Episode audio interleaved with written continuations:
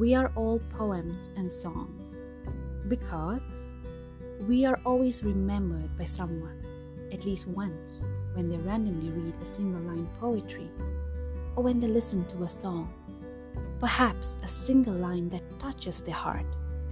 Well, if we are nothing, we are definitely memories. And even if we are not memories, maybe we are poets. Nisha Varinka, a poet who speaks more about love and death. These podcasts may be occasional, but be here with me. Listen to my poems.